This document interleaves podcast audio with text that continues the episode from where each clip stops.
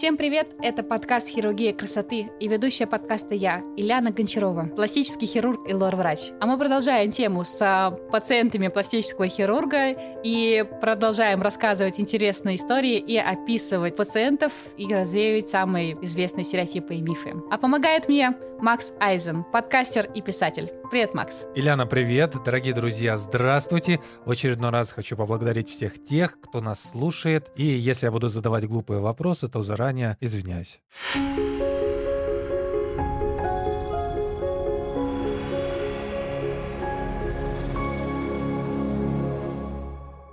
Я не знаю, что мне говорить. Ладно, начну я. Мы перед тем, как вот записывать конкретно вот эту вот запись с Ильяной, начали рассуждать, а, собственно, как мы можем упаковать интересные истории и рассказать вам, дорогие друзья. И она мне начала говорить, ну, примерный план строить, такая выстраивать, говорит, мы вот это вот расскажем, вот это, вот это, вот это. Но начнем, знаешь, чего? Ведь ты же прекрасно знаешь, что, что врачи не должны там вступать в отношения со своими пациентами, и там какой-то там статус не позволяет, еще что-то. Я такой слушаю и думаю, блин, а я вообще понятия не имею, о чем идет речь. Какая статусность, какие отношения. То есть она мне изначально говорит, что врачи не должны не вступать ни в какой контакт близкий и тесный со своим пациентом. То есть ни друзья там, ни близкие там коллеги, ни, вообще никак. И не испытывать к ним никакие чувства. Потому что, как и мне показалось на тот момент, что это плохо. Так, Елена, расскажи, пожалуйста, людям, которые сейчас... Я вот... немножечко тебя поправлю. Да. У нас есть, условно говоря, такое этическое правило, что мы относимся к пациенту не как к мужчине или к женщине. Мы воспринимаем человека как просто человека. То есть мы бесполые, условно условно говоря, существа. Учитывая это, ты как бы не должен проявлять никакой заинтересованности в человека, который приходит тебе на прием. Просто для того, чтобы они себя чувствовали комфортно и, ну, можно сказать, безопасно, особенно если касается пациентки девушки или врача-мужчину. Но это не значит, что это строгое правило, и, конечно, случаются разные знакомства, и после уже выздоровления врач может контактировать с пациентом и наоборот, и вполне себе это может выразиться в отношения и в дружбу, но вне клиники и вне лечения лечения. И для меня это правило, можно сказать, священное. Мне кажется, что ты должен быть максимально нейтральным и никак не реагировать на пациента, кроме как со взгляда врача, может быть, даже со взгляда несколько родителя, когда ты немножечко как бы старше пациента, не в плане возраста, а в плане знаний. И ты ему даешь э, свои знания, показываешь, как ему э, там, вести себя в реабилитации, как правильно себя поступать, как неправильно. То есть вот такая позиция должна быть. Ты просто еще тогда сказала, я тоже добавлю, чтобы слушатели понимали, я же доктор, я же доктор. И я такой, и что? Ты что, не можешь быть человеком и испытывать какие-то чувства к пациенту, которого оперируешь? Но сейчас мне примерно стало понятно и ясно. Да, я, собственно, хотела рассказать две интересные истории про мою любимую пациентку.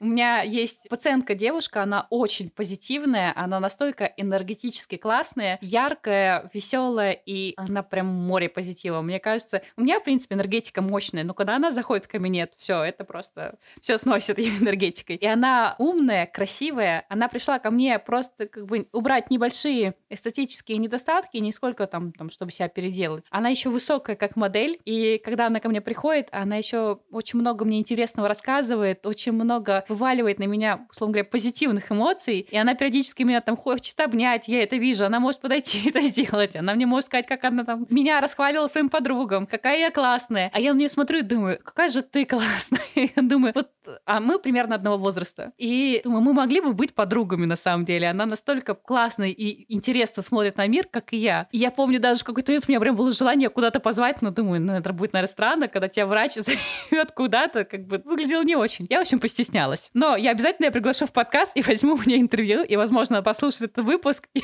уже сама мне напишет, и тогда мы куда-нибудь сходим. Обязательно. А вторая история это про молодого человека. Обычно ко мне заходят молодые люди, и ну, как бы я себя ощущаю врачом, я никогда не смотрю с точки зрения женского взгляда. Но у меня есть слабость. Это высокие мужчины. И ко мне зашел пациент очень симпатичный и высокий, где-то метр девяносто. И я к нему подхожу, чтобы сфотографировать, а чувствую себя просто маленькой девочкой. Рядом с ним я не могу себя ощутить вот этим взрослым врачом, родителем, который сейчас будет наставничать, потому что я чувствую себя маленькой девочкой и говорю, можно я вас сфотографирую? Он меня на меня сверху вниз вот и говорит, можно. Я думаю, мне, наверное, стульчик надо ставить, чтобы сделать ровный кадр. И я так руки вверх задираю с телефоном, чтобы быть на уровне с его лицом. Это очень комично смотрелось. Парень, мне чем еще понравилось, он не пришел изменить свой нос. У него просто была травма, сторону, и у него уехала косточка в сторону. И это смотрелось не очень эстетично. И он попросил меня поставить эту косточку на место. Но у него была горбинка, вот все как надо в мужских носах, и он меня просил не трогать. Хотя мне очень хотелось исправить, но он просил оставить его мужской нос, только там сделать его ровным после травмы. И мне больших стоило усилий не сделать идеал, но учитывая просьбу, я все выполнила. И он уже, когда выписывался и уходил после снятия гипса, сказал мне, что уезжает в другую страну жить. И в тот момент я еще растаяла, думаю, ну ничего себе, ты еще такой высокообразованный, что едешь в другую страну работать. И я себя настолько сдерживала, такая, так, успокойся, выдохни, это просто твой пациент, ты должна на него смотреть свысока, как родитель ребенка, там давать наставления, а не как маленькая девочка снизу вверх и думать, боже мой, какой он красивый и интересный. В общем, был у меня такой случай. Он мне как-то показался спустя полгода. То же самое испытывала себя, чувствовала маленьким ребенком. Рядом фотографировала его с вытянутыми руками наверх и думала, да, вот теперь нос еще идеальный, теперь вообще все супер. Но так оно на этом завершилось. Следуя своим принципам, своему этикету, более чем о медицине, реабилитации и его здоровье мы не общались, и, соответственно, это просто такое интересное воспоминание. Это получается, смотри, мы послушали две такие коротенькие истории. Получается, если ты начнешь вот как-то воспринимать этого человека немножко к себе ближе и начинать испытывать какие-то к нему чувства, эмоции, тебе будет сложнее выполнить свою работу как доктора. Скорее нет. На работу это никак не повлияет, тем более, что моя работа фактически она заключается в концентрации в операционной примерно на три часа. Но мне кажется, это просто может смутить человека. После уже операции, в момент реабилитации он ко мне приходит там, решить свою проблему, если бы я могла завести какой-либо разговор, не касающийся его здоровья, и заинтересоваться в нем, это просто могло бы его оттолкнуть. А зачем это нужно? Тем более, что наша реабилитация длится целый год, и еще, скорее всего, через полгода он придет, и я не хочу, чтобы этот человек смущался. Ну тут да, ладно, тогда я не спорю и слушаю дальше. С слушаем дальше. Теперь ты задавай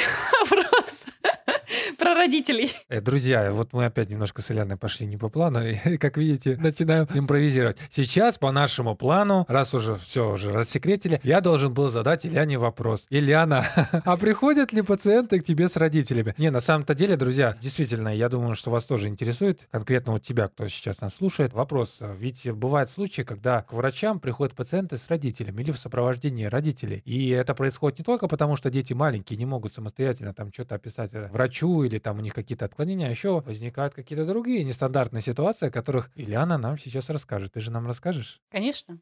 Ну вот. Друзья, если вы уже на данном этапе захотели записаться на бесплатную консультацию к Иляне Гончаровой, то все ссылки на ее социальные сети, плюс еще номер телефона ее менеджера и официальный сайт, где вы, опять-таки, повторюсь, сможете записаться на ее бесплатную онлайн-консультацию, в описании к этому выпуску и каждому из выпусков подкаста «Хирургия красоты». Кстати, в описании подкаста тоже это имеется. Возвращаясь к нашей теме про родителей, я хотела эту тему затронуть, поскольку она очень частая. Очень часто ко мне приходят в сопровождении линии пациенты родителей. И действительно, это не дети, это уже бывают студенты, бывают уже не студенты, уже работающие молодые люди. Очень часто важна поддержка родителя и как он к этому относится. Это на самом деле здорово, когда я вижу, что родители поддерживают своих детей, когда есть действительно проблема, чтобы ребенок мог решить проблему. Я хочу тебе рассказать две истории. Одна, как мама ко мне привела свою дочку, а вторая, как дочка фактически привела свою маму в качестве поддержки. Вот как раз про последнюю историю. Она была очень интересна. Приходит очень скромная девушка, приходит вместе с мамой, она прям приводит ее за ручку и очень сильно меня просит исправить ее нос. А там действительно была проблема, нос уходил в сторону, это было очень заметно. Как выяснилось, они ранее обратились к другому доктору, сделали операцию, но операция прошла не очень удачно и получили не очень хороший результат. За время реабилитации эта девушка нашла себе молодого человека на сайте знакомств, иностранца. По-моему, в Франции. Она очень очень сильно хотела, чтобы он обратил на нее внимание и позвал ее замуж. И мама тоже очень-очень сильно этого хотела. И они мне представили эту проблему, как вот сделайте нос, и она точно выйдет замуж. Она, оказывается, не выставляла свои фотографии, их фотошопила, и он ее знает совсем по другой внешности. И ей уже скоро ехать к нему. И эту проблему надо срочно решить, потому что он ее увидит, та, которая, с которым носом она ко мне пришла. Это было еще осложнено тем, что у них уже ранее была проведена операция. А, как правило, эти пациенты, они очень недоверчивые и пугливые. То есть они уже получили какой-то плохой результат и боятся довериться хирургу вновь. Я девушку успокоила, мы вместе выдохнули. Она ко мне записалась на операцию. Операция прошла хорошо, получили красивый результат. И она потом мне отписалась, что уехала к этому молодому человеку, уж не знаю, вышла замуж или нет, но цель была выполнена. Мне так понравилось, что ее мама поддерживала именно в том, что она должна выйти за него замуж. Доктор, вы понимаете? Пожалуйста, прооперируйте мою дочку. Я вообще сейчас вот слышу, меня больше всего поражает тот факт, что она фотошопила свой нос, а потом обратилась к тебе. Получается, ты просто выполнила функцию фотошопа. фотошопа. Да, да и вообще сама ситуация такая. Я, знаешь, думал, что такое возможно только в фильмах. Мне сразу вот навевает нас воспоминания. Какой-то тоже вот был фильм, где там девочка тоже себя фотошопила, делала, а потом, когда встретилась с парнем, он такой ее увидел, а вы кто? И все. Но у нее хотя бы хватило смекалки обратиться к пластическому хирургу. Тогда можно сразу немножко подытожить. Ильяна Гончарова, пластический хирург, который оперирует зеков и выполняет функцию фотошопа в реальном времени.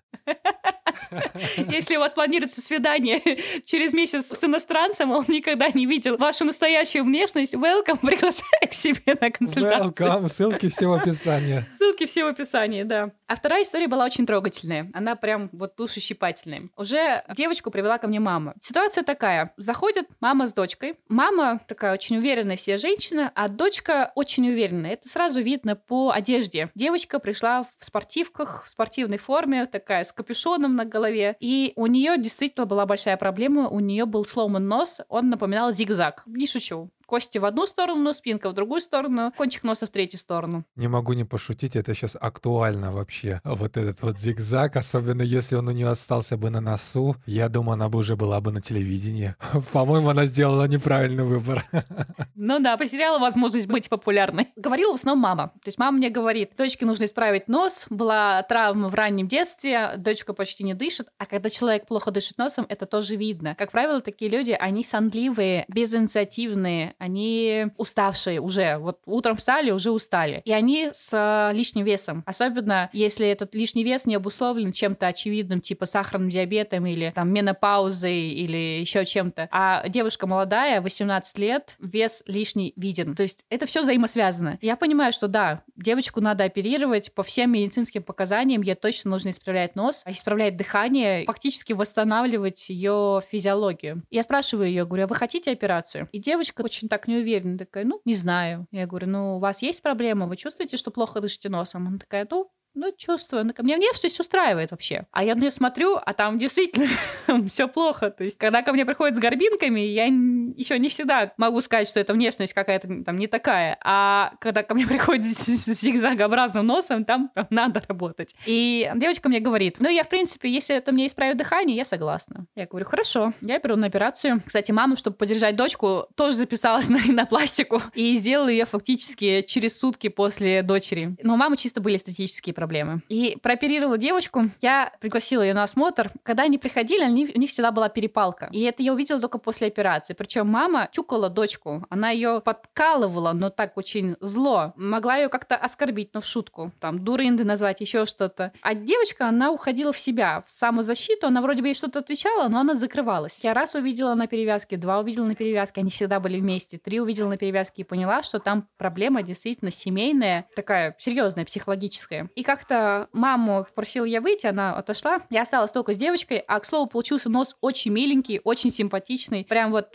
она стала лапочкой. И для нее это еще особенно было важно, потому что это было лето, она поступала в университет. То есть она закончила школу, университет, это, соответственно, новые знакомства, молодые люди. Ты очень сильно паришься о своей внешности, тем более она поступала в технический университет, где в основном молодые люди. И я с ней начала разговаривать, беседовать о ее выборе в э, профессии, о ее жизни личной, о ее проблемах. Это просто перевязка была. Поняла, что девочка очень сильная характером, она прям боец, воин, но она настолько затюкана какими-то психологическими рамками, проблемами, что она прям закрыта в себе и очень уверена. И я ей говорю, вы знаете, что вы добьетесь в своей профессии очень многого. Она удивленно поднимает меня глаза и говорит, почему? Я говорю, ну, вы очень сильная девушка, вы очень смелая, вы очень стойкая. Главное только, чтобы ваша работа вам нравилась. Но если вы приложить вашу уверенность и ваше упорство в то, что вам нравится, вы добьетесь очень многого. Она начала плакать. Я просто в тот момент поняла, что ее мама все время ее давила тем, что у нее не получится, тем, что она глупая, тем, что там, многими факторами. Ей нужна была поддержка. И когда мы с ней просто беседовали вот так вот вдвоем мамы не было, и когда я ей сказала, что у тебя все получится, она плакала. Это было очень трогательно. Я до сих пор периодически вспоминаю и чуть ли сама не плачу. Сейчас э, прямо в этом выпуске в прямом эфире заплачут не только девушки, но и мужчины. Давай все-таки заканчивать. Я не хочу, чтобы ты видела мои слезы. Очень душевная история, и я думаю, слушателям нашим очень сильно понравилось. Наше время как никогда очень нужна поддержка, и э, какие бы проблемы и вопросы не решал бы пластический хирург, да и не только пластический хирург, главное это поддержать друг друга и, как ты уже сказала, оказать ту помощь, которую ты оказала этой девушке. И, возможно, кстати, если бы она не обратилась конкретно к тебе, а обратилась к другому пластическому хирургу, который сделал бы ей просто так операцию, может быть, ее бы дорожка и судьба сложилась бы совсем иначе и худшую сторону, могу предположить. Поэтому ты не только спасаешь эстетику лица и тела человека, но и, скорее всего, вершишь судьбы.